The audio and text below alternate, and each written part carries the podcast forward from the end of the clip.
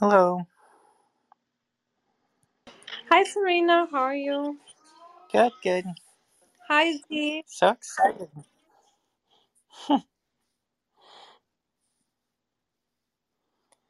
So excited to hear about astrocytes. Yeah, me too.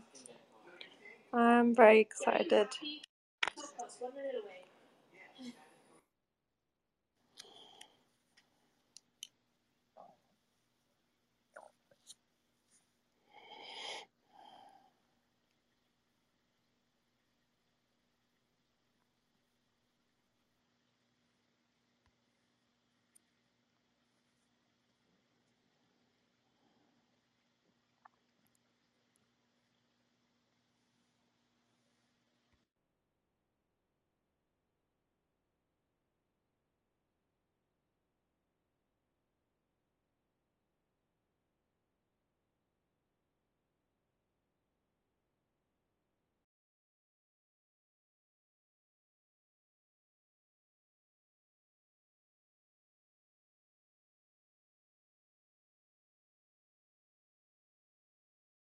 Hi, Moritz. Uh, am I saying your name right? Or Moritz? I'm not sure. Moritz, Moritz. How are you?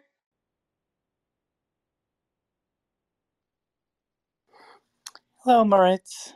Uh, your mic is still muted. In the lower right, there's a microphone you could unmute.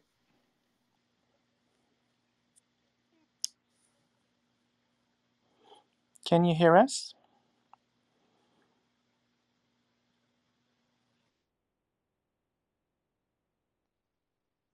If you're on your phone, it's all the way on the bottom right hand. There should be a little microphone symbol, and if you press on it, you should be able to unmute.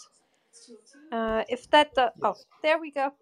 Hey. Yeah, I'm so sorry. I had problems with the output first. Oh, no worries. Welcome. Okay, we can hear you now.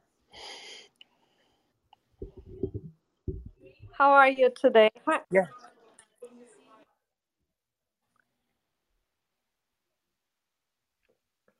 Hi, Victoria. How are you today? Let's say it again. Sorry. Oh, Hello. Hello, everyone. I'm well, thank you. Nice to see you, Katarina, Serena, Moritz. Welcome, welcome. We have an astrocyte room. It's my favorite Oh, topic. finally. So excited. I'm so happy. Thank you. This is why we've been doing this. The whole the whole reason is for this astrocyte room. our whole life led up to this moment. no, Maurice, no kidding. Almost every chance I get, if the topic is even, if I can see an astrocyte angle, I go there.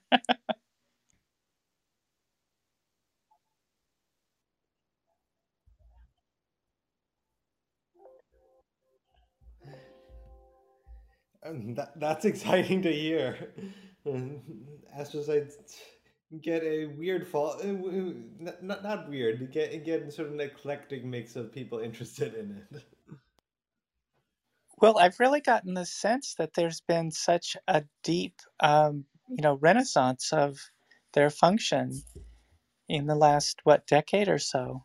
Would you would you say that?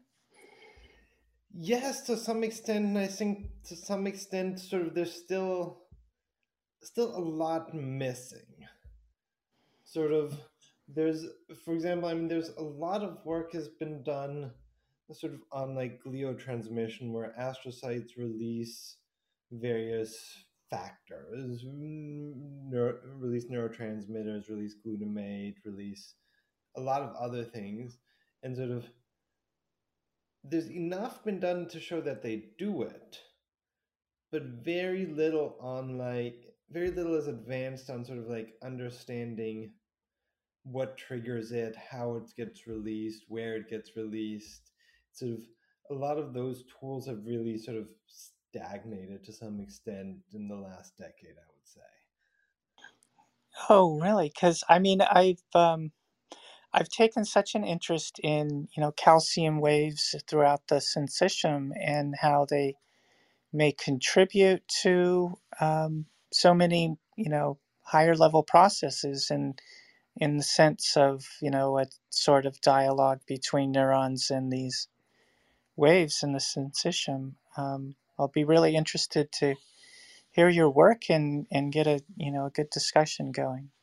Yeah, yeah but, but so, I mean, for example, I think astrocyte calcium is hasn't really advanced much. I mean, sort of, there's been really nice work on the calcium waves and the calcium sparklets and, and out in the processes, but sort of really connecting that to like what comes out, it's sort of all very crude. Of you have a have some sort of like secondary measure of some gliotransmitter, and you sort of vaguely correlate it to calcium, but sort of everything gets vaguely correlated to calcium, and there's no real like nobody's sort of figured out really exactly what triggers these calciums or like what's downstream of it. Like how do you go from a calcium sparklet or a calcium wave to mm, D-serine getting released or mm, ADP getting released or something else. I mean, it's sort of, I think it's been the limits of we have great calcium tools, mm, which makes calcium easy, but we don't really have or haven't had the tools to sort of go after the like what comes next. Hmm. Well, and, and, and do they, um, you know, and and I also look at the, you know, the whole tripartite synapse, and you know, like curious and about do these waves then, you know, there's some reports of, you know, potent, you know, um, potentiating postsynaptic neurons uh, in long-term potentiation, or is that? I mean, are these waves somehow driving neural synchrony, like in other reports, or you know, what what's really going on there? Yeah, I mean, there's definitely really good work on it to some extent, but sort of, uh, I think it hasn't sort of coming from like the neuronal side, sort of where there's been so much work and sort of like we really know like what a synapse does and how it works of calcium entry vesicle release or like everything sort of connected. And i mean we don't understand everything but sort of like we at least know the like pathway for everything. Mm, and i think sort of like there's just sort of like key key steps missing in the pathways. So i mean for example i mean one of the interesting things on astrocyte calcium is when you stimulate neurons, you don't get a repeatable astrocyte calcium signal, which is sort of like completely different from like any like neuronal function we, look at. And sort of it makes sort of like calcium astrocyte calcium signaling on a really like mechanistic level hard because you just can't like give the same stimulus and get the same calcium signal out. It, it just becomes there's sort of clearly something in between that we don't really understand yet. Yeah, they're kind of moody, aren't they? exactly. I mean, sort of, there's clearly a lot of calcium activity going on, but sort of, sort of, to me, always seems like it's hard to make tractable if i mean if i can't evoke it the same way repeatedly it's sort of like it becomes much more difficult to study. Well so doesn't that suggest that there's there's timing and context there that we're missing yeah exactly exactly i mean I, I think a lot of it is probably context sort of we don't really know what state the astrocytes are in, that clearly matters for if you're going to evoke a calcium wave or not, or a calcium spark or not. But till we have like a tool to sort of really like at least define what an astrocyte state is in that sort of sense, mm, it or at least nobody's really like even as far as I know concretely found a way to go after that. Well, you're being very cautious, and, and I certainly respect that. Um, well, I, I mean, it's biased by my own interest and my own sort of like ideas of what I think is tractable for for my projects and my experiments is is also the thing of like there's a lot of interesting and mm, really novel stuff on like astrocyte calcium with in vivo and with behavior, which is not exactly my expertise is for in terms of like experiments and projects I do, which is also sort of just biases me towards I like when I have controlled situations where I can stim and where I can get repeatable things that I can sort of manipulate and try to dissect. Right. It can easily be a slippery slope. And, you know, and sometimes in Clubhouse, you know, the conversation wanders from, a, you know, we like to keep a high standard of science here, but then, you know, we'll get off into discussions of behavior and then philosophy and the hard problem of consciousness. And it, you know, it all goes everywhere. But um, I'm really excited that about this topic. And um, I guess we can um, start to get started here pretty soon. Um, yeah. Yeah, let's uh, start. So thank you for the pre pre conversation. it was really already interesting. So thank you for that. And um, because sometimes, usually, this waiting time is, can get kind of boring, but you guys made it interesting. So perfect.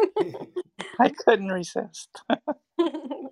So yeah, uh, welcome everyone to Science Society and a special uh, warm welcome um, to Moritz um, here. And um, let me introduce you to the audience a little bit uh, before we start. Um, so Dr. Moritz Armbruster, he's a research assistant professor in neuroscience at Tufts. And um, he uh, did his Bachelor of Science at Cooper Union and his um, PhD at Rockefeller University. And um, his um, um, research areas of interest are focused on astrocyte neuron interactions and how these astrocytic functions uh, can modulate synaptic and somatic neural function and he has found novel neural control of astrocytic glutamate um, clearance kinetics um, uh, with synapse specificity and fast kinetics. And um, in order to, um, you know, investigate or answer some questions he has around that, he uses a combination of astrocyte and neural electrophysiology and cutting edge li- live imaging of glutamate, calcium, voltage, and other biosensors. So, yeah, he's uh, Moritz is doing really amazing research. And before you start with, um, you know, with um, basically with the talk about this, uh, you know, your your ongoing research and you know the latest uh, or the publication we mentioned, Victoria usually asks our guest speakers like a couple of more general questions, if that's okay, like a short interview, and so that the audience gets to know you as a researcher maybe a little bit more before we go like to the hard science, if that's okay with you. Sure. All right, here we go. Thank you, Katarina, for that fantastic introduction. And Moritz, welcome. Science Society welcomes you. We are so happy that you're here to discuss astrocytes with you. You have no idea. Well, maybe now you have a little bit of an idea. Um, so, yeah, to help carry us into your discussion about your work with astrocytes, I would like to ask you if you can look back through your life and reflect on a time that you noticed that you felt an affinity towards science. And that could be maybe when you were a child, maybe a relative, or family tradition, or maybe some part of your education, but sometime that you noticed that you felt really connected to science. I mean, I've been interested in science for a for a long time, even growing up, I mean, it it varied a lot in the directions of science and uh, in growing up i would never have predicted that i would have gone, gone into biology sort of biology was the least interesting to me. I was much more on these sort of like engineering mm, mechanical type things. I mean what really got me into biology and interest in biology was a professor in undergraduate and that really excited me and then i started sort of like going more to sort of lectures at rockefeller like on the side and there are sort of some a, a few presentations looking at sort of the noise and stochasticity in biological systems really got me excited and really like sort of pushed me towards switching over from more of an engineering background to towards biology and neurobiology specifically.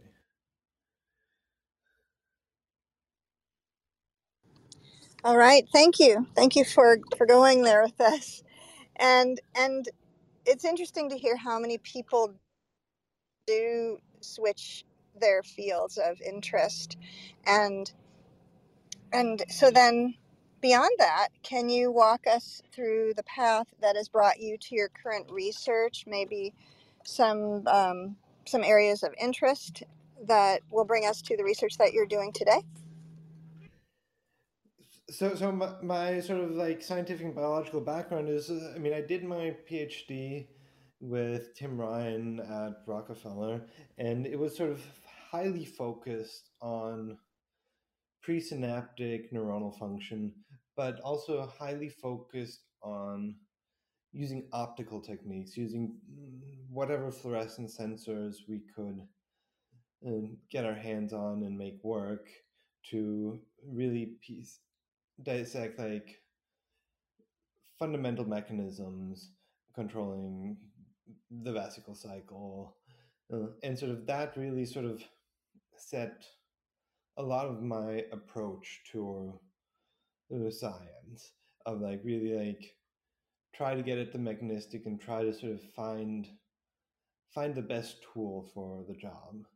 And when I moved to Tufts, sort of I really sort of switched from the neuronal side to the astrocytic side, and it seemed like there was at the time new sensors and new techniques coming out that could really start to open up um, new new areas of investigation. And Tufts has a strong strong core of researchers interested in astrocytes, which really helped and really drove both my interest there. And, and that's sort of like combining those is sort of like how I come to sort of the type of research that we're going to be talking about today of sort of trying to utilize new and cutting edge sort of fluorescence and imaging approaches to piece out new new ideas and new biology in in neurons and astrocytes. Well, thank you very much. And at this point, you're welcome to begin your presentation and know that uh, if you would like to have your Q&A following your discussion, then that's great. And if you'd like to have the Q&A sort of driving your discussion along the way, then that's entirely up to you. And we will take care of um, bringing guests up to ask you questions and navigate questions that are in the room chat. And you can just relax and, and discuss. Okay, sounds good. And I mean, absolutely feel free to break in and interrupt with questions. I think that is always helpful and useful in terms of driving the conversation. Great, and and in addition, um, I just would say to friends that do come up to to interrupt and ask uh, Dr. Armbruster any questions, to please flash your mics first so that we can call on you and make sure that everybody's voice is heard. So thank you very much, and uh, the mic is yours. Okay, thank you, and thank you for inviting me. And so today I wanted to talk about our new study on looking at depolarizations in fine astrocyte processes. And this is sort of something that we've sort of been building up for for a while.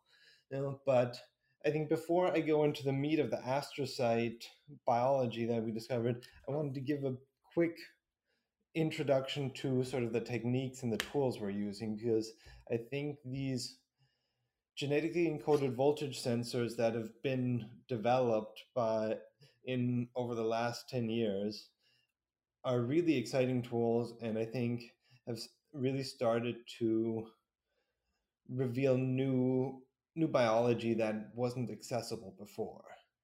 So in our study we used two different two different voltage sensors.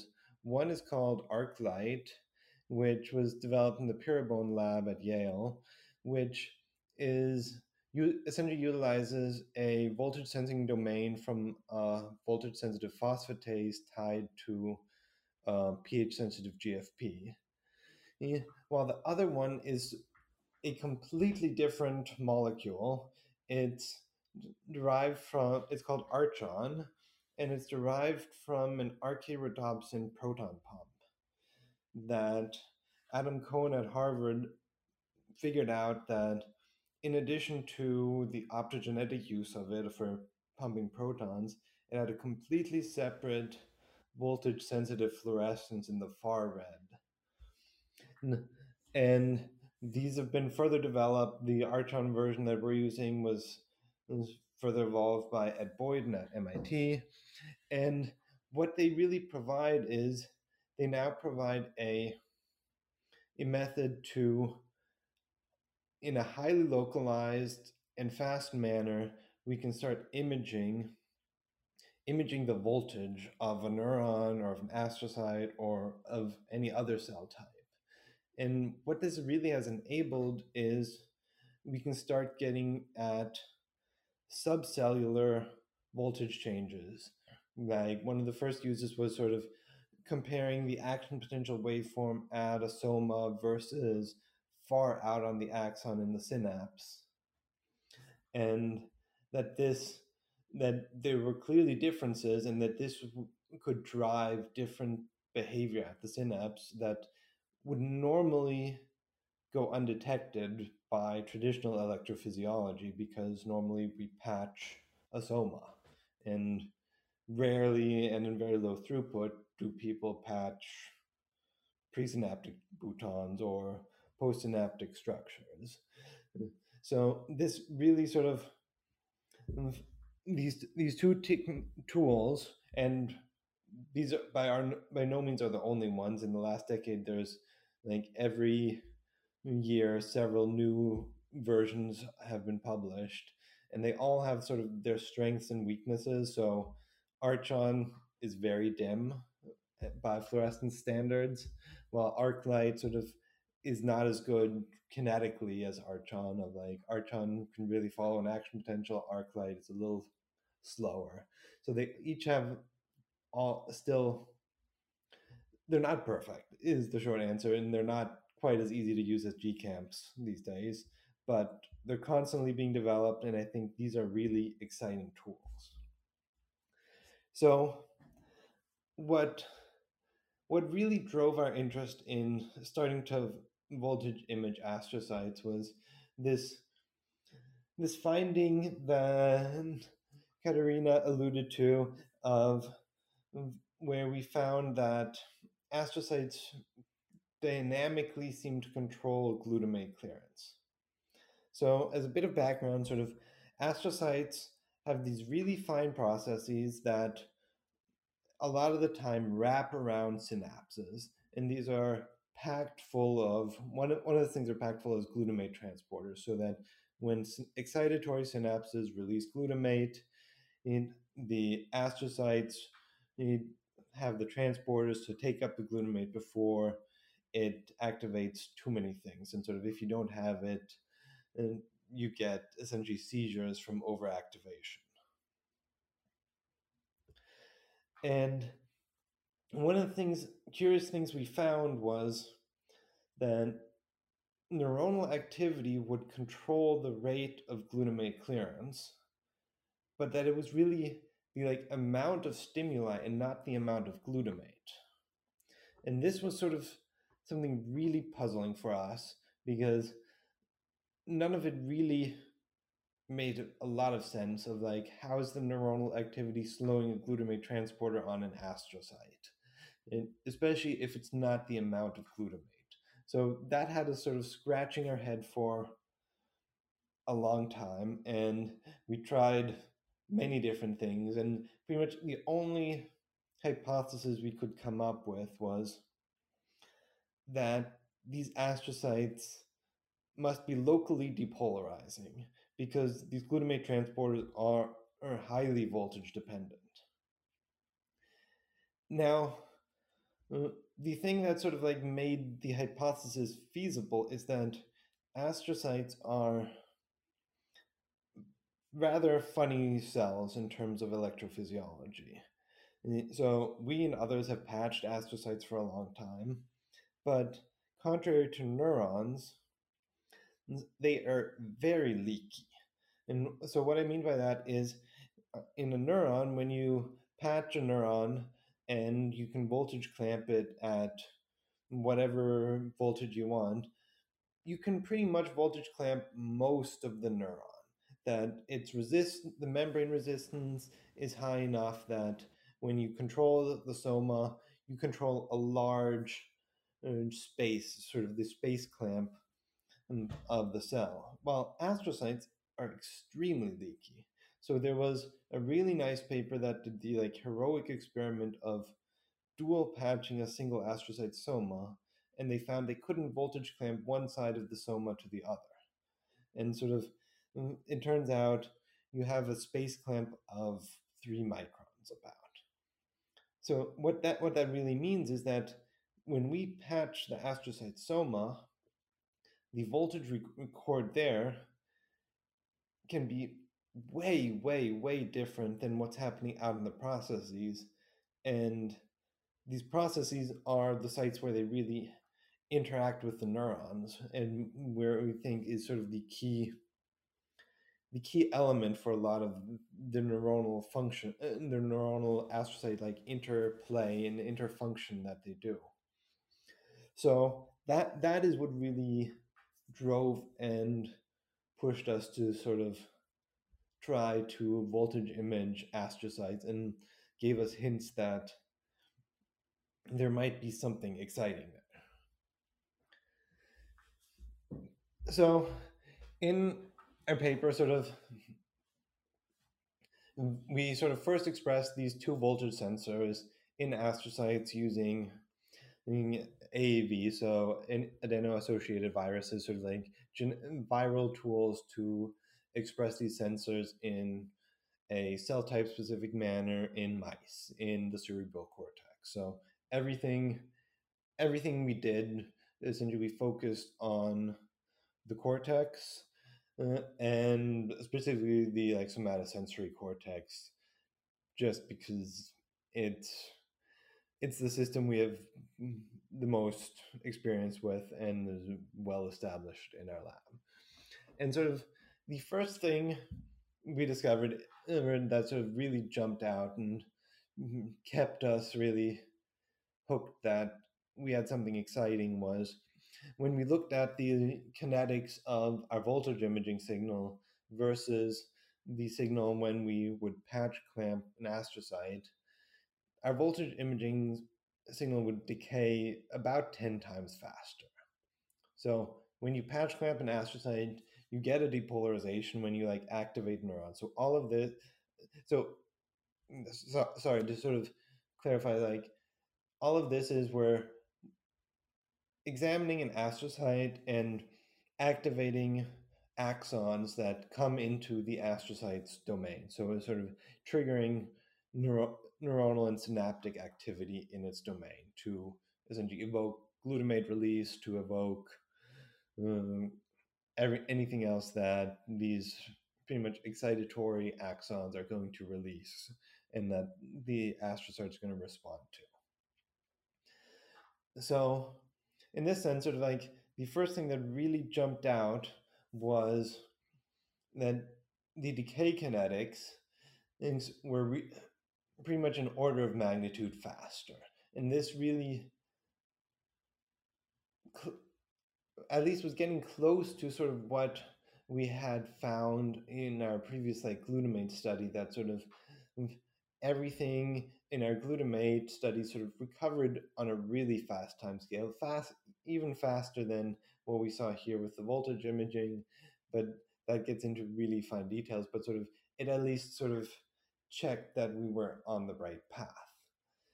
Uh, and we sort of started by looking at the kinetics because uh, mainly because sort of the amplitude and sort of calibrating the amplitude was is a challenge and sort of remains one of the big challenges with voltage imaging. But from, from, from there, sort of we moved on to uh, trying to figure out exactly like when we when we get this voltage fluorescent voltage signal from our astrocytes where exactly is it coming from? Is it sort of dispersed? Is it coming from the soma? Uh, is it what's sort of the spatial component of it? And this is sort of uh, part of the project that sort of took a long time and sort of like a lot of challenging analysis to convince ourselves that what we were seeing was really true and that we would believe it ourselves and that we could sort of trust it. And sort of we tried to sort of challenge it and with many sort of m- many sort of different approaches.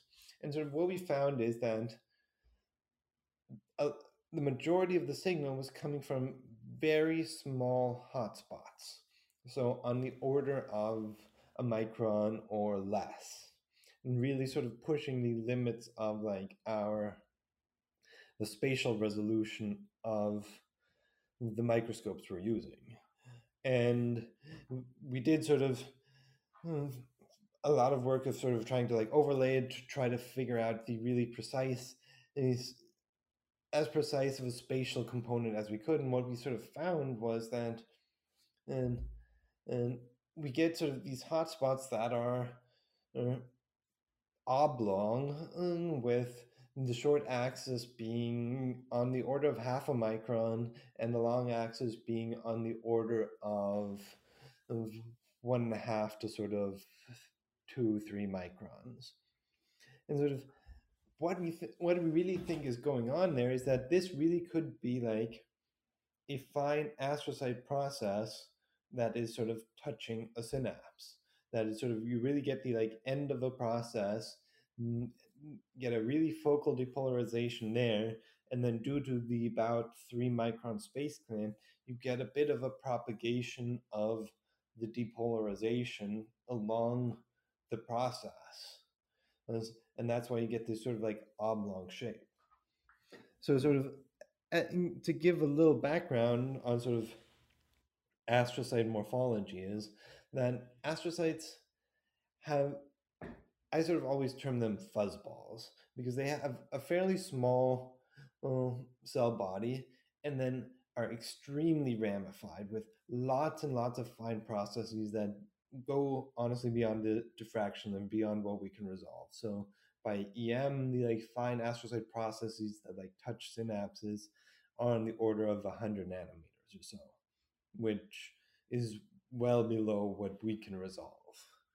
But sort of, and that's sort of the like caveats I'll throw in of we're really pushing the limits of what we can resolve in the spatial and sort of these spatial hotspots, the size are probably filtered by our microscope, our point spread function. So I, I don't want to really say that they're precisely half a micron by three microns, it's more that they are really small and pretty much as at the limits of our resolution where we can really put a size on it. But what is clear is they don't really happen at the soma. They really happen, they don't even really happen at the primary processes. So for this, we double labeled the astrocytes with a cell fill cell fill with the tdTomato, and this is so at the top of figure three, where you can really see the like the soma, the primary process, and then all these sort of like hotspots, and they're pretty much excluded from the primary process. They're excluded from the soma, and they really everything we can do really points to them being at or close to the synapse. So, quick question. Yes. So, what what from what I'm getting here is your your at least the thinking behind this is that the the synaptic activity, which is on the length scale of what 100 nanometers or so, is initiating these depolarizations, but they're spreading out microns, and and sort of like the from the leaves into the branches, as it were, but not to the trunk or anything necessarily. Yeah, exactly. So uh, it, that part gets a bit more complicated, and I can touch on that later. But sort of, it's essentially that is the idea that the depolarization sort of initiate with a synapse, and then sort of you get a spread onto essentially down the process and sort of it falls off on the order of a micron, few microns. That's exactly sort of how we're picturing it. And I mean, there's with the caveats of like exactly how fine these are, of like, we can't really resolve the finest processes, honestly. but sort of Mm-hmm. And sort of like one of the things that we really did to sort of like convince ourselves that we're that this is sort of the case is if we, if we put in sort of a second stimulator and activate a different pathway, sort of we get completely non-overlapping depolarizations. That's sort of like if we activate one set of synapses, we get one set of depolarizations, and if we activate a second set of synapses, we get a different one. Sort of really suggesting that and this is synaptic and really like highly localized synaptic. But then, sort of like as you sort of alluded to, it was sort of one of the big questions is sort of like exactly what on the synapse is driving it, and sort of the other really big question is sort of like was, it's nice to sort of see a depolarization, but the really significance comes when we can put a number on sort of how big is this depolarization? Because so we know from the patch our patch clamp studies and other patch other people's patch clamp studies, if you record at uh, the soma, you get a one, two, three millivolt depolarization or so, which all in all isn't much to get excited about. So the other electrophysiological property of astrocytes is, is they're not just really leaky of low membrane resistance. They Eh, they're fairly permeable to potassium, which sets their resting membrane potential. So they're very hyperpolarized.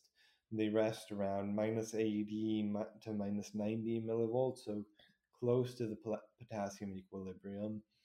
And sort of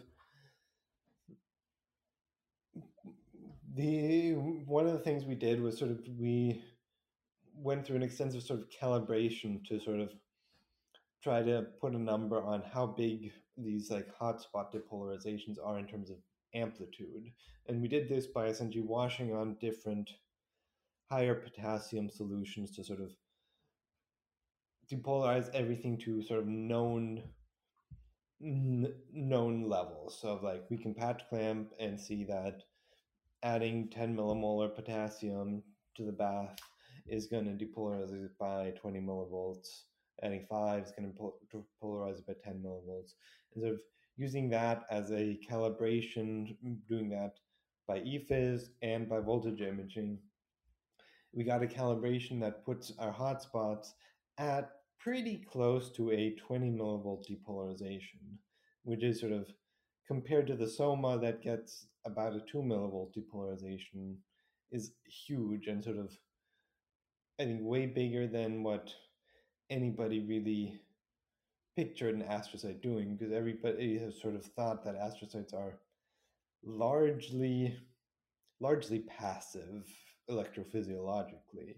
Of I mean, there's a few currents like glutamate currents, but it doesn't really change their membrane potential much. That's at least been the thought. And sort of seeing that we were getting hotspots of 20 millivolts really sort of a sort of convinced us that sort of our initial thought that this could actually be modulating glutamate clearance is potentially feasible because now um, these transporters see a 20 millivolt change, but it also sort of really highlighted the ex- excitement that this voltage imaging approach could really show us something new that we hadn't seen before. So then, then we get to the sort of question of what really is driving these changes, and sort of we start start to try to piece piece out the different components of what the neuronal activity, what parts of the neuronal activity are required. And sort of we had some clear predictions and because for example, we know that these neuro, these synapses release glutamate and that glutamate uptake into the astrocytes through the glutamate transporters drives a current, a current that should be depolarizing sort of so we would clearly predict that glutamate and glutamate uptake should be a part of it. And and so we essentially in figure six go through a lot of pharmacology to really nail just really like piece out what's required and sort of like we clearly need presynaptic activity. Without it, we're not we're not directly activating the astrocytes with a stimulator. So that was sort of like more of a control and where it got really we we did the glutamate transporters with the blocker TF TBOA, which essentially blocks all of the glutamate transporters, and that clearly affected the peak of the depolarization, eh, pretty much as we predicted. But sort of the notable thing was it it wasn't the primary component of it what looked to be the primary component is actually potassium release from the, the neurons. So we tested this by either overexpressing the astrocytic potassium channel KIR 4.1. So this is an inwardly rectifying potassium channel that's critical for potassium buffering by astrocyte, and that's been explored in the astrocyte literature for a couple decades now. And sort of so we either overexpressed it to sort of enhance the potassium buffering or blocked it with a low concentration of barium. And that that bidirectionally modulated the depolarization and by a decent eh, magnitude. Now, what this also brings up a sort of a sort of interesting component that had us had us scratching our head a little bit of when we patch clamp an astrocyte and record the potassium currents through KIR 4.1 at the soma, we get a depolarizing current of potassium flows into the astrocyte and, and get depolarizing current. Whereas when we look at our voltage imaging, when we when we block the KIR 4.1, we actually get a bigger depolarization. So at the SOMA, when we record it, if we block it, we block the depolarization. But in the process, in in these these out in the processes, we it enhances it. So it really goes the opposite direction. So what we think is going on is that there's actually the potassium is doing two different things. One is a, a current through these potassium channels into the astrocyte. And that's what we see at the soma. So when potassium flows in, it's a depolarizing current, and we see that at the soma. What we see in the processes is that extracellular potassium builds up and that directly depolarizes the astrocyte. So essentially it changes the Nernst potential or the like potassium reversal potential. And that directly, rather than through a current, just sort of directly depolarizes. So that's sort of how, how we sort of understand this that we see different effects of the K of the potassium and the KR channels out in the processes and versus what we see traditionally at the soma. Now, one of these sort of like elements to the potassium that was really surprising and sort of still has us scratching our head a bit is that the postsynaptic receptors, so the NMDA receptors and the AMPA receptors, don't seem to contribute at all to the depolarization. So we tested this by essentially doing a control or blocking, or in the same cells, blocking the receptors with well-established pharmacology of DNQX or APV, and really had no effect. And this was sort of really surprising because we figured, and sort of the literature sort of figures that these postsynaptic receptors contribute a lot to potassium buildup because they pass potassium and they probably pass uh, should pass more potassium than what's coming off the presynaptic side through KV channels. And honestly, we don't have a complete understanding of what's going on with that, honestly. And there's some really interesting work that came out recently from Matthew Parsons that pre and post synaptic uh, sides of the neuron really see astros see differences in astrocyte function and sort of probably to differences of astrocyte interactions and that this really could be contributing that um, these astrocytes maybe are highly biased towards the presynaptic side of the uh, the synaptic terminal. And that's sort of the best understanding and explanation we have there. But it's something that we're absolutely interested in. Would love to sort of like figure out how to get at that and and get at that better and more. But so sort of like to put this together now of like how we see the whole picture is what we think is going on is neuronal activity on the presynaptic terminal is releasing potassium into the extracellular space. The thing which makes this work is that the extracellular space, especially around the synapse, is very, very small. Uh, so there's really nice EMs of like how astrocytes wrap around the synapses, and you can sort of really see that there is very little space there, so that even small releases of potassium will increase the concentration there uh, quite a bit.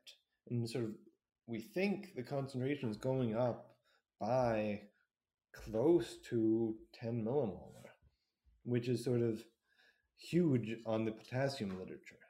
But but the point is that this is a highly, highly focal, like buildup of potassium. That this potassium will, in a fairly short time, tens to hundreds of milliseconds, will diffuse away or get taken up by the astrocyte, and sort of you never really get a bulk increase of potassium, which sort of all the potassium literature is just mostly based on sort of potassium sensitive electrodes that are sort of put into the tissue slice. And that sort of records much more on these sort of like bulk global changes. And they they really don't see big global changes for the levels of activity we see. When there's like seizures and like ongoing sustained activity, they get up to like 10 millimolar changes. But that's really under like seconds to minutes long uh, ongoing firing. So really, what really really think is sort of like there's these highly po- localized pockets of potassium buildup, and they then depolarize the astrocyte, which we think then like feeds back onto the glutamate transporters and probably there's probably a lot of other downstream targets of this. But mm, we focus on the glutamate transporters because there we have the best handle on and the best tools to assay it. And sort of we see that our manipulations of our depolarization sort of mimic themselves with effect on the glutamate transporters of hyperpolarizing it enhances function depolarizing it decreases function and that is sort of like lines up and makes sense. So that's sort of like where we left this study and i think but i think this opens up many sort of new questions mm, to me of like what's really going on in these like tiny pockets of like extracellular space around these synapses, both in terms of like potassium buildup, of like glutamate diffusion, clearance, and how this potassium is going to affect not just the astrocyte side, but the neuronal side of the neuronal side is probably going to be affected and should be there should be signs on the neuronal side that there's focal changes of potassium around it. It's again sort of a question of getting these GEVIs and these tools into into the presynaptic side and, and sort of like getting the assays working of trying to figure out like what there is the most sensitive to changes in extracellular potassium. But on the astrocyte side, there's also there's nice studies and reports that suggested that, for example, that L-type voltage-gated calcium channels are expressed in, and functional in astrocytes. And sort of this was always one of the questions of when would these ever get activated, and sort of like this, at least provides a putative mechanism of like that we get large depolarizations large enough that it could potentially activate in voltage gated channels and suggest that maybe there's much more going on in these astrocyte processes than we've been able to sort of like record or like appreciate so far. Thank you so much for this, you know, amazing presentation or work uh, that you've been doing. It's so interesting, and uh, it leads me to so many more questions, and that's why it's really cool and amazing. So, are you planning on maybe combining either very local um, uncaging of like glutamate on specific synapses or you know using some optogenetic tools with very precise um, uh, lasers that you can just elicit specific synapses like um, you know glutamate or activity uh, in very specific synapses and see what happens in the astrocytes because you know there are synapses that prefer to um, to end up on the boutons and then there are synapses that prefer to um,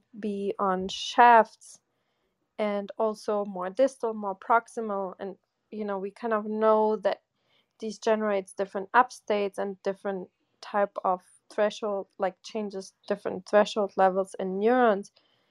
Could you imagine that you know there are also different types of synap presynaptic sites that generate different pockets of um yeah of of Yeah, change in, in the astrocytes yep absolutely. And, and I completely agree with your thinking that we, I mean, we already know from like EM, really nice EM studies that astrocyte like ensheathment of synapses is highly variable. Mm. and I mean numbers vary. I think in the cortex, it sort of I think the number is somewhere around fifty percent of synapses have like a closely adjacent astrocyte process.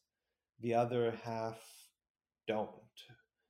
And, and so I think there's that. There's come there's these synapses onto like boutons versus onto shafts, or that uh, both like in like excitatory cells or like onto interneurons that really don't have the like spines. And I, I think that's something we absolutely want to go after because like you said sort of they really should be different their like astrocytic coverage is probably different.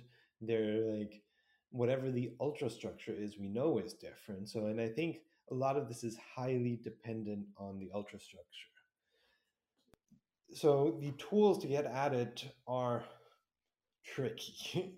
so we've tried a lot of optogenetics and sort of a lot gets it's not impossible, but a lot gets really confounding because sort of yeah, we, we would love to sort of like highly vocally like depolarize an astrocyte.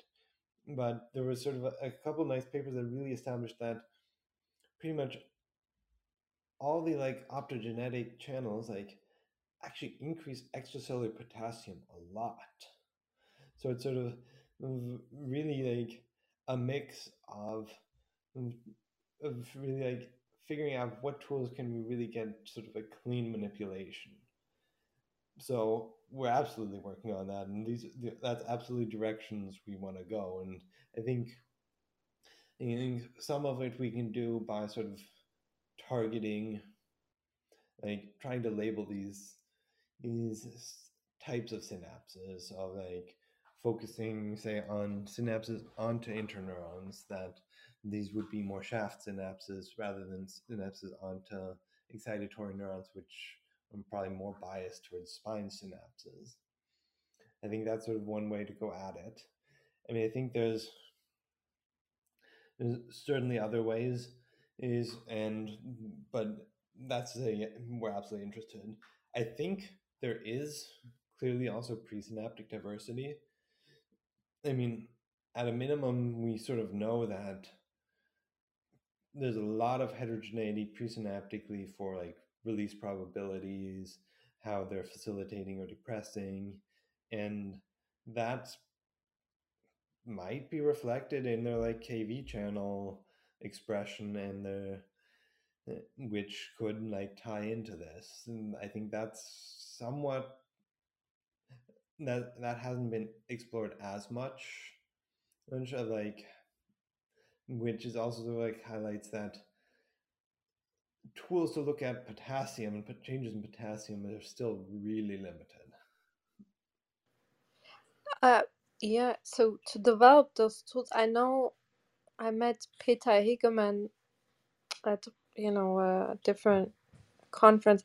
He's really nice and open to collaborate to develop like specific tools for biologists you know he was one of the fathers of optogenetic but he's still really doing a lot of cool work to like generate specific new optogenetic tools for different approaches. You should maybe contact him.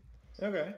Yeah he's really nice and he's like really open to like he makes now uh, some that are far out in the um in the spectrum to like get different wavelengths yeah that they don't overlap and stuff but he's he he's really nice and open to collaborate with really cool biological new questions so i think if you contact him okay he will yeah, he he's really nice.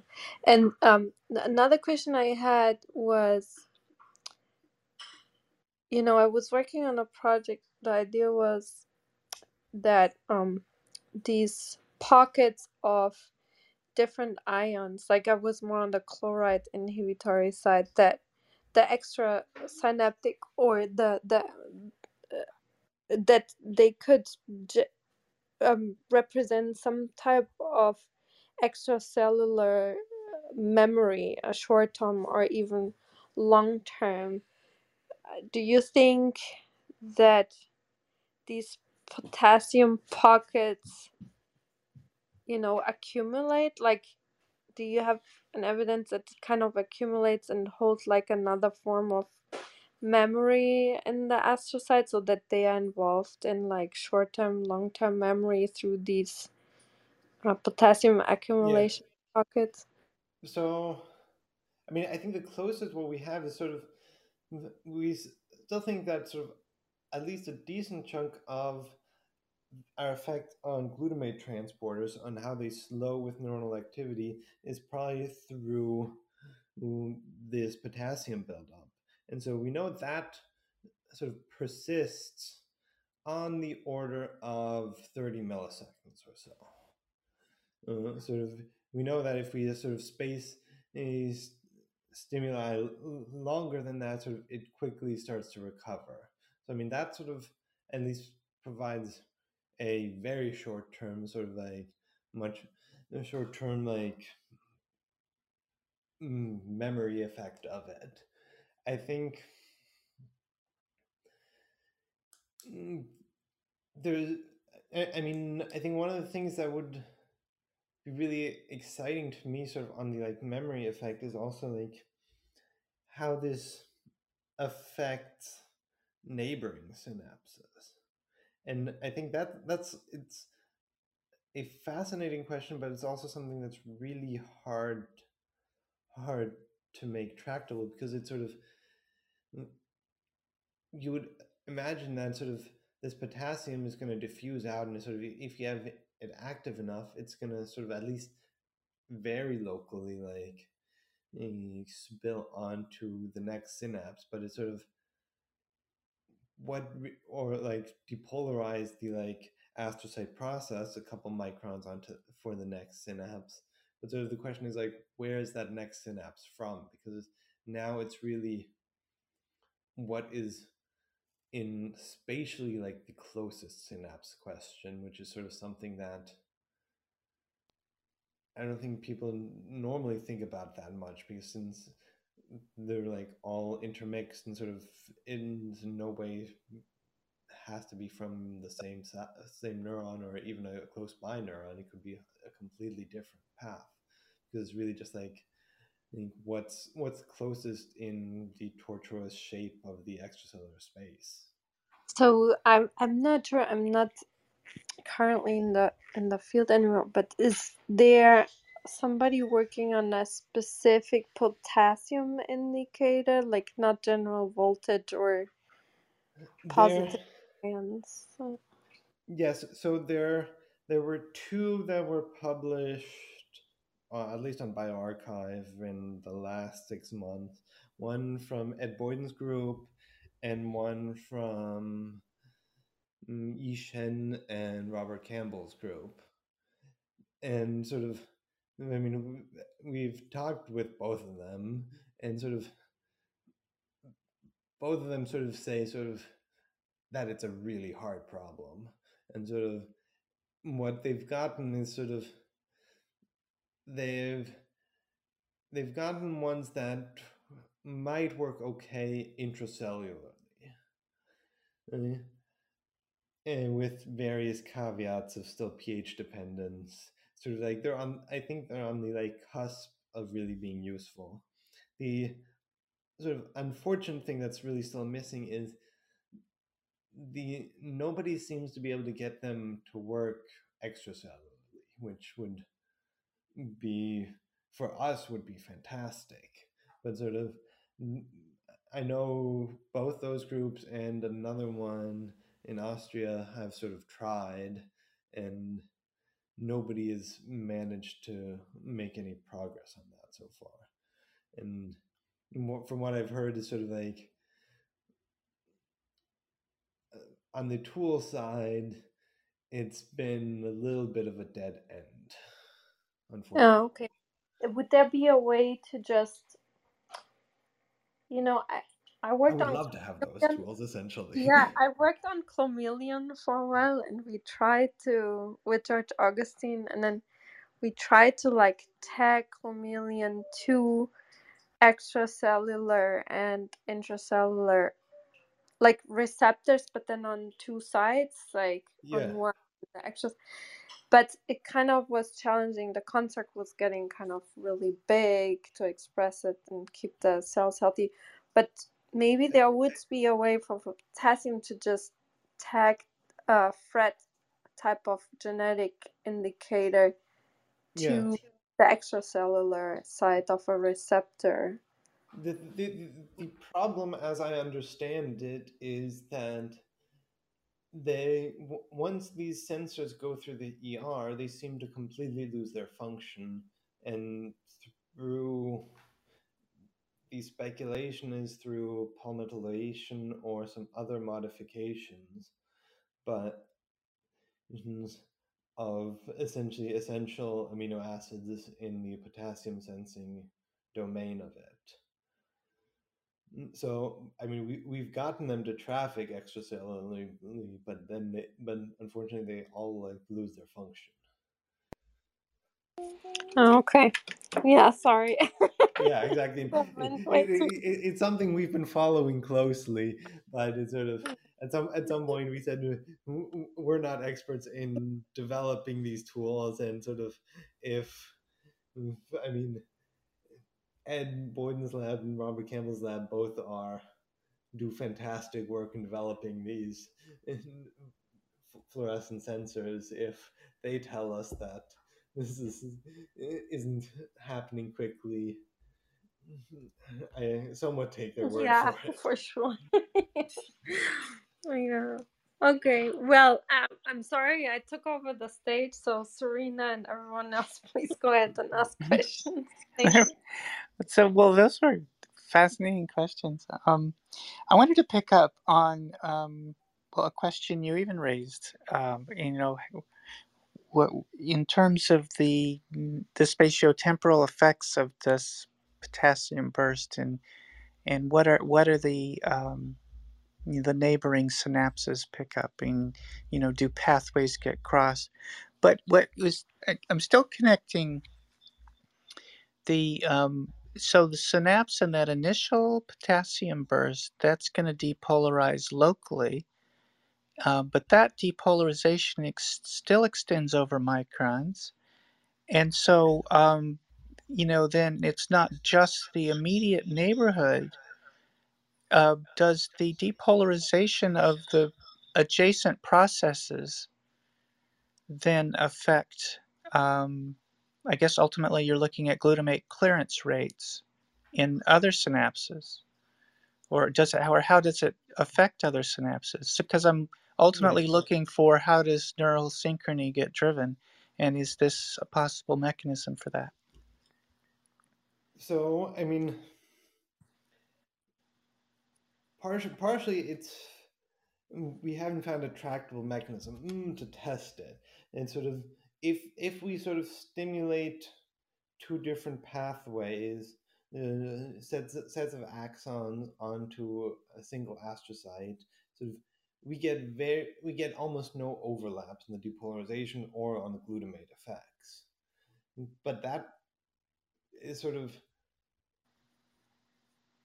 doesn't directly answer it because sort of we don't really know like what the like average distance between those synapses are. I mean, that's sort of the question would really be is sort of can you find the the closest adjacent synapse when and that's sort of there just isn't a labeling technique to really get at that clearly cleanly at least for us so i mean it's that, that's what's sort of like has been sort of like s- stopping us from like really going gung ho after that because we just haven't had a clearly tractable experiment for it. But that said, I think it's an absolutely fascinating question, and I think, I mean, one one- way to sort of try to get at that would be sort of a bit of like computational modeling to sort of see like how big of a spread do you really need to affect something? I mean, there there are at least like computational models uh, of like diffusion or like space Mhm. space constants that could be harnessed. I see. So you really can't set the experiment up to know that two synapses on different pathways are close to each other. Yeah, exactly. exactly. I mean, it's sort of a be- best case would be sort of like hunting in the haystack to sort Uh-huh. of like I mean, sparsely label sort of so that you can pick up individual like synapses and it sort of it might be possible in a very very low throughput manner and sort of in the end we've there have been more more tractable experiments to keep us busy Well, well, but does so then doesn't the time dependence of the same synapse sort of indicate? So if you're getting a decreased glutamate clearance rate or increased rather yeah um, near in time to the event, and that depolarization uh, propagates over distances, wouldn't near neighboring synapse uh, have a modulated glutamate clearance rate, whether they're firing or not? it Katarina, you got a hot mic. de- depends on on exactly how close and sort of i mean i guess the other thing that it really depends on is the like astrocyte ultrastructure of mm, is it really like a branch that comes out touches one synapse and a different like branch coming out touching another one? Or is it sort of more sort of a bit like an axon of like one branch passes through passes a couple synapses and, and sort of like ensheaths one after the other? I mean i think that would sort of also like give dramatically different hmm different effects But you did say that was, but so those hot spots though that you imaged, those were over microns. So whatever yeah the bushiness topography is, there's going to be multiple many synapses in that region that are all in in the quote blast zone, right? Yes, with, with so so I th- I think our the like micron size might be a bit overestimation just due to like uh our microscope because it's sort of like it's like true depolarization size is convoluted with our like point spread function. So which is hmm going to make it look bigger. Because we know sort of the like for example the width uh, our width that we measure is half a micron or so. Well we sort of know that the width of like an astrocyte the small astrocyte processes is down to like 100 nanometers so sort of we can't i, I- think our estimation is probably a little overestimation just due to like imaging effects but that said, I think it probably should spill onto a neighboring synapse if you can catch a close enough one. Okay, so then does the I understand what kicks off the calcium waves is the uh, there's potassium calcium exchange. So does this initial calcium or sorry potassium blast um, if it's repeated in in in pumped so there's you know an active neuron pumping a lot of potassium activity does that build up as in kind of an integrative function and get the calcium waves going That is a good question. Of, I mean, we haven't seen it. Sort of, if we take our same preparation and do astrocyte calcium imaging, we don't really get a repeatable calcium signal from it. I think sort of there's, unfortunately, there's also there's a like plethora of things that initiate calcium signals from like ER calcium to to pumps to potential calcium channels to so I mean I think it's sort of like back to our like pre-discussion. I think a, a lot of it probably depends on exactly what state hmm the astrocyte is in. I w- would guess that this potassium buildup can certainly contribute, but it's sort of it's not it's not a one to one correlation of we build up potassium, we get a calcium wave at least. And so there's there's something more complicated to that. Yeah, that strikes me as just glaringly interesting and, so, and mysterious is that you can't even get a reproducible calcium wave yet. Exactly. I mean, They're all over the place. But yeah, what I, we I, mean, sort of, the- y- y- you, there's, as far as I know, there's almost no astrocyte calcium papers that have used a stimulator, and I, and I, I think there's a good reason for that. And I mean, we haven't got. I think so too. Whatever that answer is, yeah. But um, So, so, I mean, Okay. I, I mean, there, there's clearly something interesting going on. uh-huh. Okay, okay. I want to give some other people a chance to speak, but I'll have more if it if um later.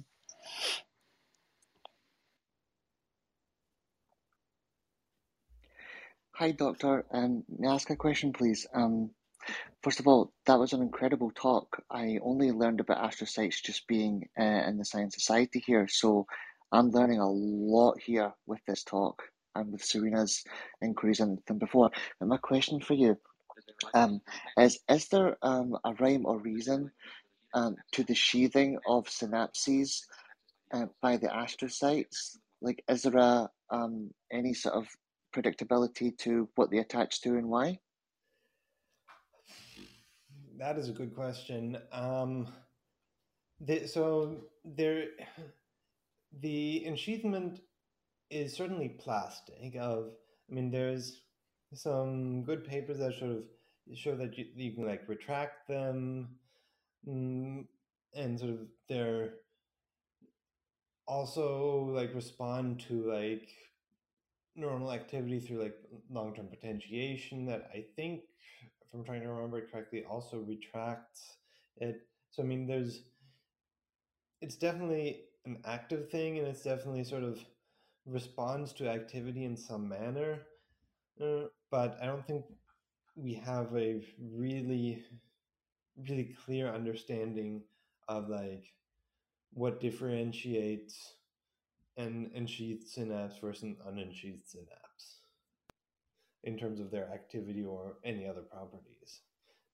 It's also partially in that like you need you need EM images to really establish the sheath to some extent.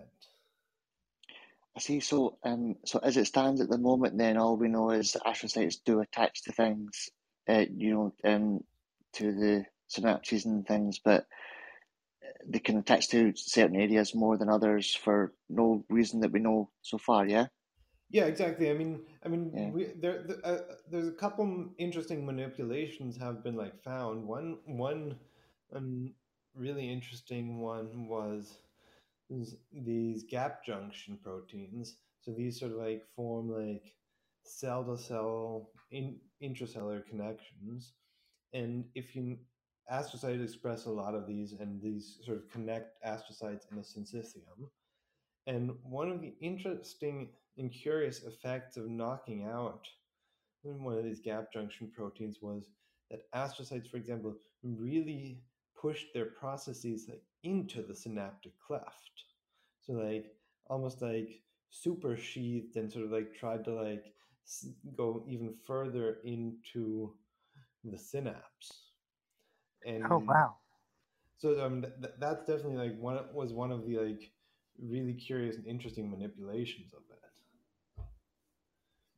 That's incredible. Because I remember um, Serena, I believe, mentioned something about was it was Serena Einstein's brain that there was astrocytes, a higher deposit of astrocytes or something in the part of the brain that involved. Um, Well, that was a awareness find that that was a finding out of the autopsy. Yeah.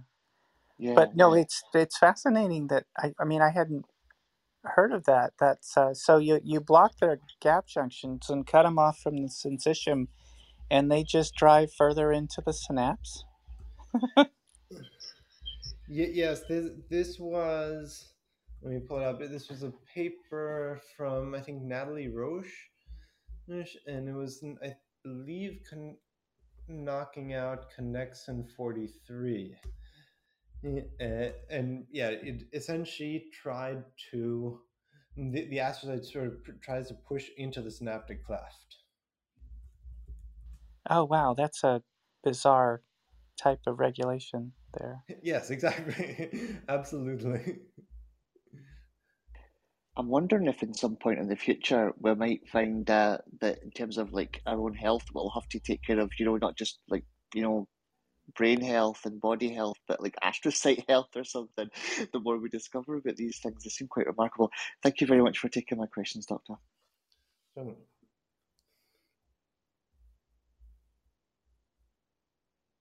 Are there others? Um, flash your mic if you have other questions. Oh, Dr. Shah.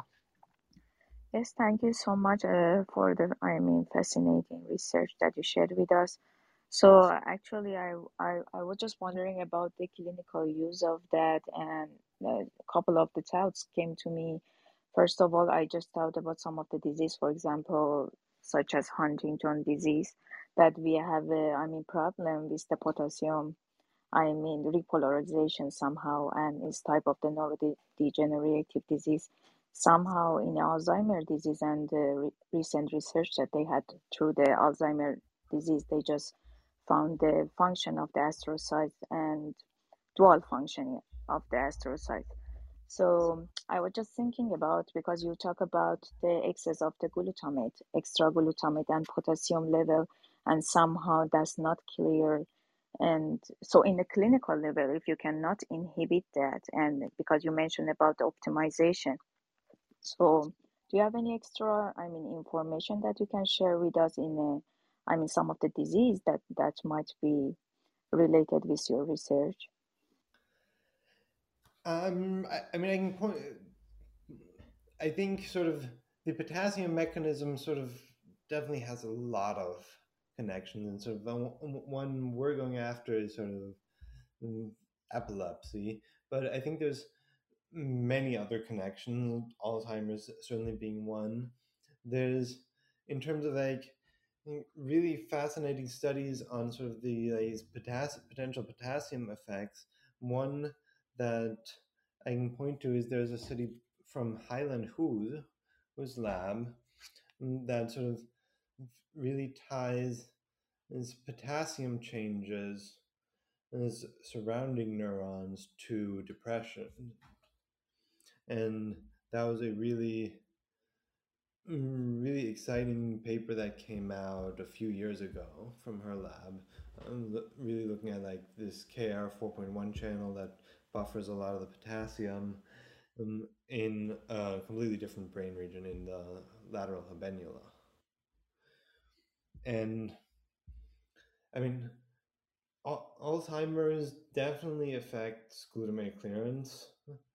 I think it's been a bit less studied on the potassium front, but sort of the like A, A beta peptide can I think directly interact with the glutamate transporters to inhibit them, for example. That's been published as well. So I mean, I think there's a lot of interactions and and sort of how all all of these sort of like ultrastructure that a lot of this sort of like depends on changes in these in these neurodegenerative disorders is I think also a really interesting question. Because yes, because when we are thinking about the glutamine glutamate cycle versus the I mean other side of that is a GABA, but you exactly talk about the potassium. You had emphasized on potassium and potassium in relationship with astrocytes. And that's why I was just curious more specifically about, I mean, diseases related with the astrocyte and the dual nature of the astrocyte. Yeah, no, I, I completely agree. And I mean, I think there's more and more work being done on sort of the like astrocyte component of these diseases is and how it contributes. And I mean, I think that's definitely something we're trying to go after as well. Uh, uh, and it, but yeah, I mean, sort of, I don't have too much other to really like share on that front, and sort of our work is still on the like early days there. Thank you so much.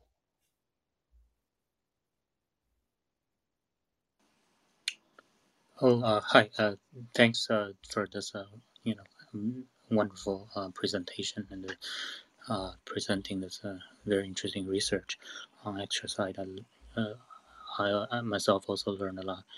Uh, I have a question um, for to understand uh, the work better. That uh, the pathway specific keywords in, in your abstract refers to that. so far, seems to be. Uh, can I take it as more a uh, uh, it's a responsive role playing uh, by astrocytes to the upstream to the uh, by the neuron, and then uh, there isn't a, a correlation so far found. And in your conclusion, that the seems that there's I'm curious the uh, the the role uh, at, at this point yeah so the uh, uh, clearing uh, of uh, potassium, um, potassium and ions and others. The what what is the could, could you a, a little bit more? What is the specific potential for modifying the the synapse plasticity? The I mean, already we know that it plays roles in say uh, uh, repairing and uh, does it take a role on uh, uh, uh say uh, like a neuron type of role? That's just a maybe it's you know not ask the right question but just from my own learning. So, so the pathway specificity is more what was this one experiment where sort of we can put two stimulators in our brain slice to sort of activate ascending versus sort of lateral like inputs and mostly to show that sort of the depolarizations or the glutamate effects that we saw were didn't spill from one from one stimulator's effects onto the other sort of that and we got the hotspots we found were non-overlapping or the glutamate effects didn't spill from one pathway to the other. M- more or less, sort of like trying to get at sort of the question of like, is it a larger area or that is sort of spilling on, or is it highly focal? Uh, and sort of to the question of like, can this sort of be modulated and sort of like modulatory? I I think so. And I mean, I think partially to some extent it's it's novel territory to go after of what what like this potassium buildup actually does to the neuron and, and sort of you'd think that sort of like it could it could affect release presynaptic release for train different patterns of activity for sure but it's something that hasn't really been explored yet because I think just because the effect was unknown.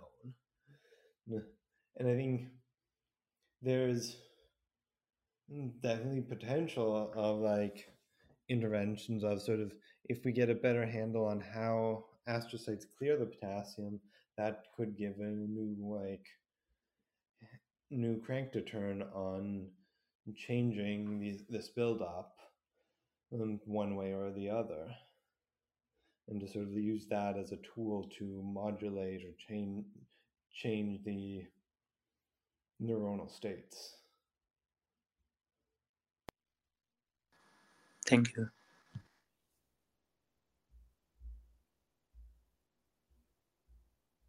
Well wouldn't the um, the impact on the glutamate release impact the um, the, the postsynaptic um, is there a coupling between the postsynaptic uh, potentiation and the rate of clearance of uh, glutamate?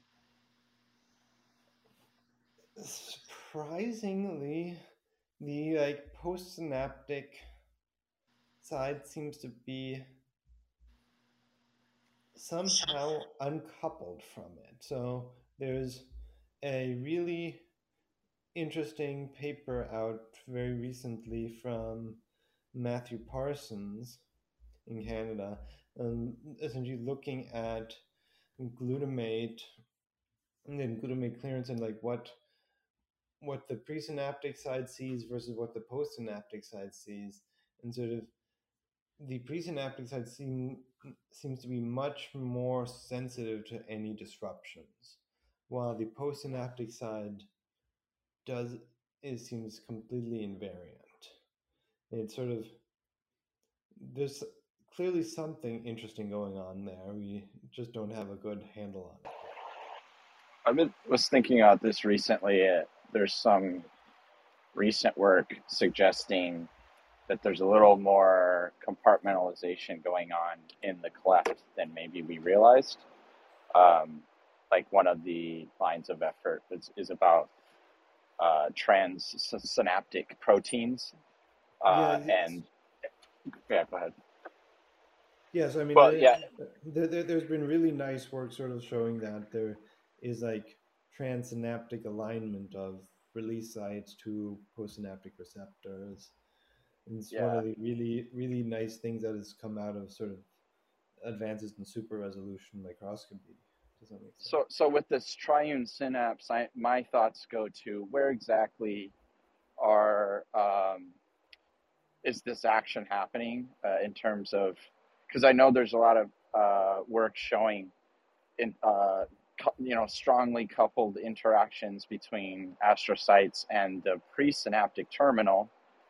Uh, and then the question is, you know, what where exactly are the receptors that are getting signals from from astrocytic release, uh, and you know, like this this this this kind of spatial detail might be critical to talking about why it would be more pre versus post synaptic.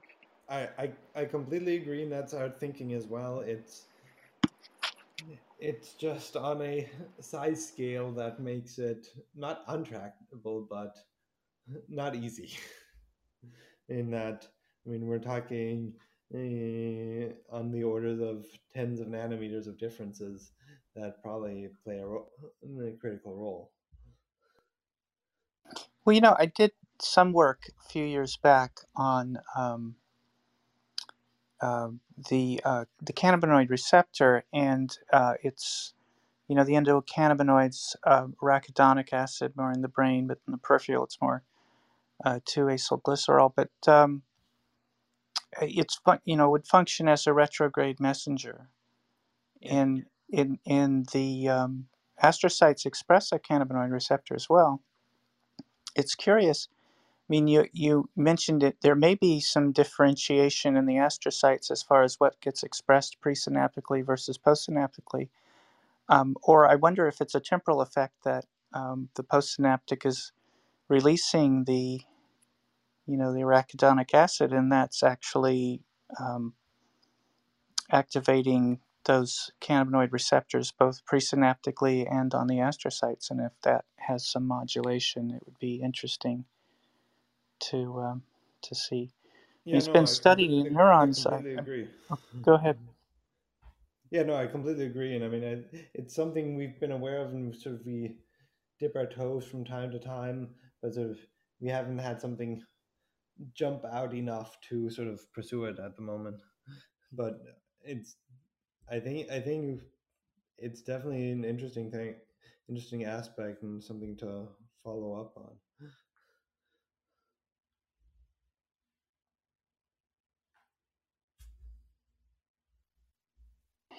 So it's fascinating that you've, um, and and in you know, please anybody just flash your mic if you have other questions.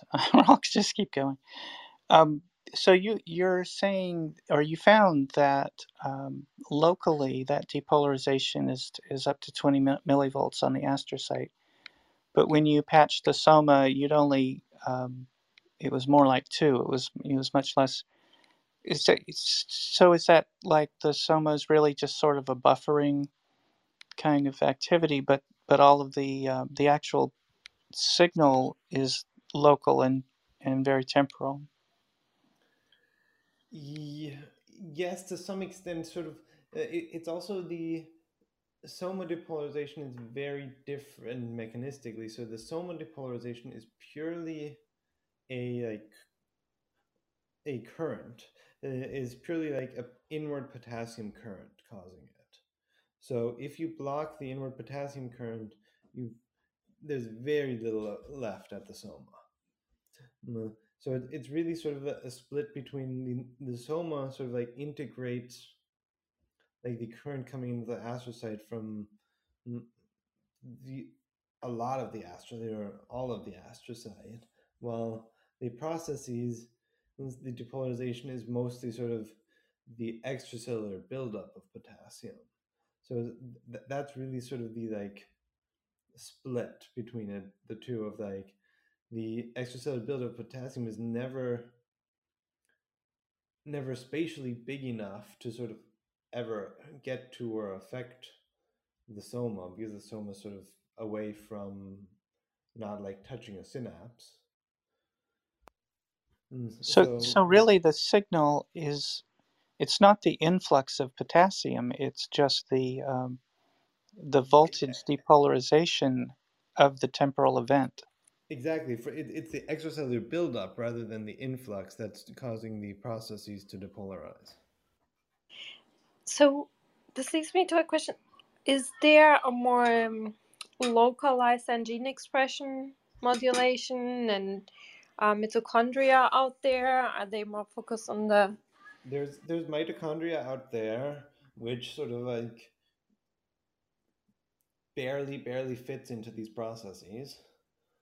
Uh, There's there was a paper uh, five years ago now that did sort of localized gene expression in the processes versus the soma. I mean, I'm vaguely recalling it. I, I think there were some differences. I forget exactly what uh, what jumped out from that from that assay. Eh, I mean, I think one thing to sort of appreciate as well is sort of a lot of these proteins, especially the glutamate transporters, are very very highly expressed. And there's they're extremely densely expressed on astrocytes. So there have been some really nice papers, sort of like quantifying their density and their expression level, and sort of the two forms of the astrocyte tra- of the astrocytic glutamate transporters together comprise about one and a half percent of the total brain protein by themselves. So you can already sort of picture that these are have to be packed in there incredibly densely.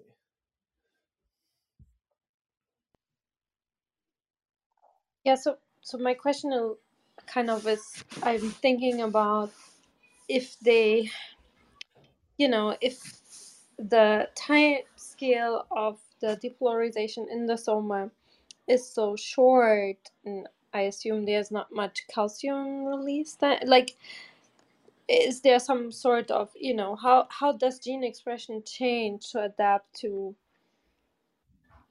you know it, environmental changes and the environmental change are other neurons and and stuff like that. So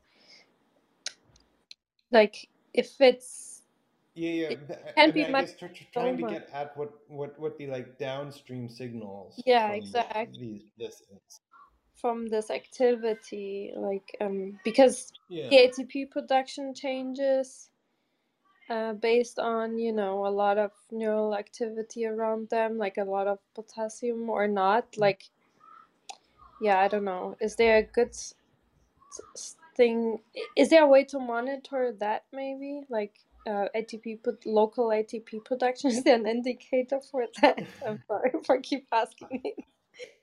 There are some there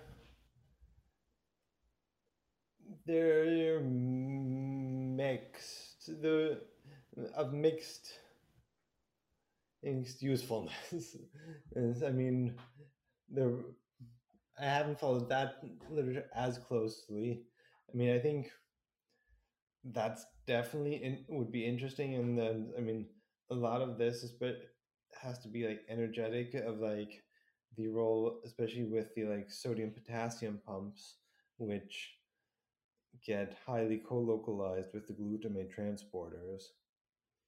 So I mean, there has to be significant ATP demand there for sure, and that could definitely signal. Um, yeah, I mean, I don't, I don't think anybody's really tried to do that yet. But Oh, that would be really interesting, I think, to like see local ATP, yeah, I agree. how long they exist, maybe, like with, you know, let's say, I don't know, with long-term depression versus poten- if there's something going on like that, and if you could, if it would reflect maybe in in local ATP production, that would be cool. Yeah, yeah, no, absolutely. I mean, I think the whole metabolomic cycle in the brain is sort of getting more and more attention as well of, of that this is highly regulated and highly dynamic. So there's a brain initiative grant to make a good ATP indicator. I, I, mean, the, the, the ones I know is there, there there's one that uses uh, luciferase to sort of mm, my PhD lab was using it to sort of do bioluminescence to measure ATP, and then there's a couple FRET ATP ADP sensors that are out there. So I mean, there, there, there are some at least starting points for these tools. So now, when you said um, so during the depolarization, is that glutamate clearance rate um, increasing or decreasing? Decreasing, it gets slower. It's slower. So um, the more active that presynaptic neuron is, that um, the less efficient glutamate will be cleared. Exactly. It's a counterintuitively a positive feedback loop. Right. So that serves to amplify the signal at the postsynaptic side. Exactly. hmm And um, which is really cool. And Unless you get a lot of inhibitory neurons, you know. right, right. Yeah. So Yeah. does this work the same way for the astrocytes that are expressing GABA receptors? Uh, So GABA transporters are clear GABA. So GABA transport is generally a lot slower than glutamate transport, and it's sort of, as far as I understand it, it's halfway split between GABA getting cleared by neurons and versus getting and getting cleared by astrocytes. So it doesn't seem to be similar. it- It definitely has a different modulation than glutamate, so it doesn't have the same like positive feedback loop. Mm, That said, I think it's been a lot less studied than glutamate clearance. So there may be things that we just haven't found yet. Well, don't the astrocytes also res- uh, they also express the GABA B receptor, right? Yes, they also express the GABA B receptor. I don't know honestly that too much about what comes downstream from there. Yeah, and, and that may be um, regionally specific. I, I remember reading a paper about the medial prefrontal cortex interneurons. But Yeah, you I were studying. also like in the hippocampus. Is I think the hmm GABA B expression is fairly broad. It's sort of sort of it's been this sort of like perpetual questions in astrocyte of they seem to express a lot of stuff, especially if you like look at the expression studies. So that there's like NMDA receptors, uh, the GABA B receptors, and sort of really get nailing down a re- reproducible function to them is has been Yeah, they they listen to everything. Exactly. Well, um, and but so you were studying uh, cort- cortical neurons, right? Yes. Yeah, and because there's different morphologies, right, of the astrocytes depending on where they they are. Absolutely. So I mean, the like glutamate effects of it, there another lab, the Parsons lab, and like looked at different brain regions, and the hippocampus is much more resistant to it, for example, and but the like cortex and the striatum were both um, both have this like, like slowing of glutamate clearance to a strong effect. That's interesting, especially also in the striatum, because there's so much inhibition going on in the striatum. It's crazy. So it's interesting that the astrocytes are probably the only thing that kind of counteract. Huh, okay. yeah, it's like even the output is inhibitory. Like like the projection neurons express like it's it's funny. But um the the interesting part is about the GABA B receptors because they're G protein coupled, so they yeah kind of you know int- are supposed to introduce like some intracellular signaling and maybe change gene expression. So yeah, it would be really cool to to locally. So I read I was at the conference and there was like this German lab which I forgot. I have to look it up. That was looking that was working on very local um, optogenetics that you could stimulate, but in a culture mostly with like nano LEDs very locally and change gene expression very locally with like nano oh, LEDs. Cool. Yeah, so you could basically at the synapse um, inhibit or activate specific genes, like let's say GABA B, and Hmm. stop like um, yeah expression over time just there. It was through the love love L O V. Ah, Like- okay. I think I've come You- across them at some point. You could probably do this with an optical strategy too. Yeah, yeah, with op- Uh, and you would, yeah, exa- so you they had like strings of nano LEDs. They could program them without having cables and whatnot, um, because they had this tiny uh, uh, receptors for signaling. So you know you didn't need a fiber into the culture. You had the strings of LEDs, and you could program them to let's say you know um, have different patterns of lights on and off uh, throughout the culture, basically, like along the dendrite. It would be cool to also do that in astrocyte. Yeah, Mm. that would definitely be interesting. That's a cool, cool assay. Yeah, yeah, I have to look up which lab it was and then what they did with it because they were kind of looking at the conference for labs that would kind of apply it more. They were all, there are all these bioengineering labs, a lot of them in Germany, and they kind of are looking for collaborations to apply all these new fancy tools. So that would be cool. so, but it's in a culture, and you do acute brain slices usually, right? Yeah, so so astrocytes. It, it, I mean, essentially, the the issue is that a lot of this really depends on that like that ensheathment, like ultrastructure around synapses, and that that just isn't replicated in cultures for the most part.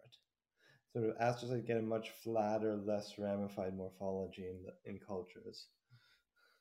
is it extra complicated to work with them in slice, like above and beyond what we do to keep neurons alive in the slice?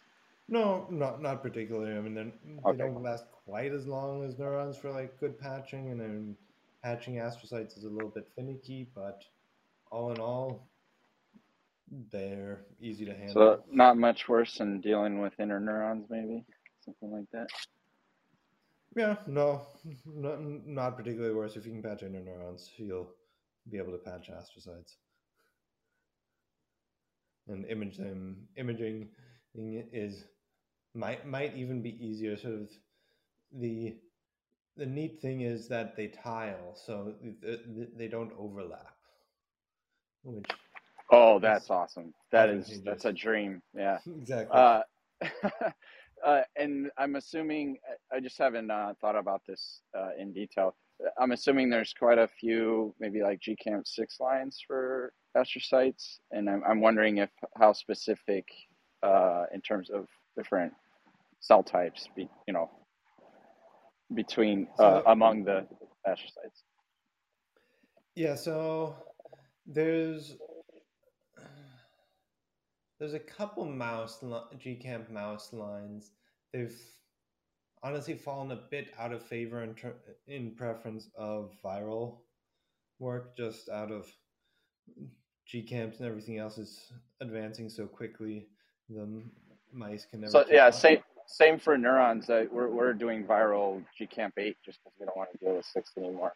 But I I I exactly. So I mean, there's virally, unfortunately, there's a little bit limits in limited promoters to work with for astrocytes. It's pretty much only this modified GFAP. That said, it expresses fairly specifically to astrocytes whenever you express like a sensor. Mhm.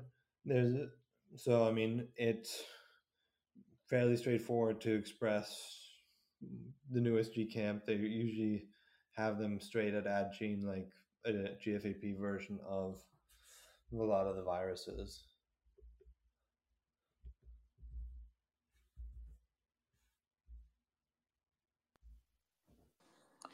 Uh, I have a, a question on the um, car, uh, uh, compartment, compartment, uh, uh, compartmentalization part mentioned earlier by Wisdom that uh, the um, so I understand that that uh, your work is focusing on the cortical uh, distal uh, uh, type of astrocytes. So within the or even more general glia cells, the at other locations, uh, uh, uh, say uh,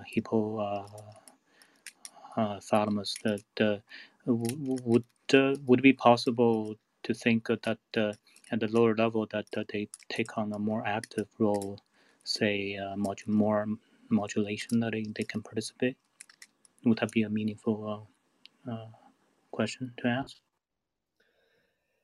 Um, I mean, I don't know too much about hypothalamic astrocytes. I mean, I know they, for example, they can retract or extend their processes, I think, much more than what's been shown in cortical astrocytes. But I mean, I would hazard a guess that yes, that, they're probably going to be active players as well, uh, and would be interesting to go after.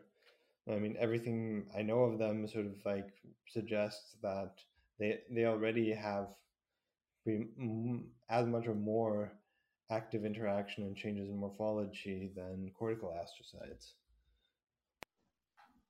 Uh, No, uh, uh, what, what, can you could you repeat the last uh, uh, statement? Uh, They, they they don't or they do? I think they do. I see. Yeah. So the so I, I- I think sort of there there's various assays which cause them to like shrink shrink and retract from synapses much more than what's been seen in the cortex. That's interesting. Thank you. I'm going to have to say goodbye really soon. yeah, of course. Uh, I I was about to ask. you know, you've been going for a long time, so um, yeah. Thank you so much for could I ask one last question? Oh yeah, go ahead. Uh, with these retraction events, um, has it been seen for them to return to synapses, or, or is there like a a rate in which these the, the triune synapses are replaced, or it, once once they retract, is that usually the I, end of it? I think they come back, but I'm honestly not completely on top of that literature. Yeah, that, me either. That's why I asked. But it, it it's really interesting to me because I, I, I study dendrites, and these retraction events are like, uh, without getting into the causes or you know functional role of it or anything like that. Uh, the effect certainly is to reduce synapse spec- specificity. So you get this spillover, and you could have these plasticity induction events that are now affecting multiple synapses um, on a branch and synapses that weren't involved in the induction process uh, Yeah. explicitly. Yeah. So and and if they come back, now we have this really interesting dynamic system for potentially clustering synapses on on branches and things. I've been thinking about it in, in that light. Yeah, I completely agree. Does ARC influence that at all? Do you know? Some more Th- more? does what? Sorry. ARC does ARC influence the retraction at all? I was there gonna I was gonna ask about what triggers the retraction actually. Uh, I I, don't. didn't. I don't know Sorry, on a go. mechanistic level. So not a terrible question then. yeah. Yeah, that's really interesting. So does the retraction, like a faulty mechanism in retraction, contribute to epilepsy then? Because you also are involved in epilepsy research, right? Yes. Um, good question. Um, mm, honestly, we don't know that much. I mean, on first, so uh, at least in a couple models, no, but but honestly, I'm not sure. It would be the answer. Okay, cool. Interesting. Next, there's still a lot to know, so you won't. Nobody will be out of job here in your future.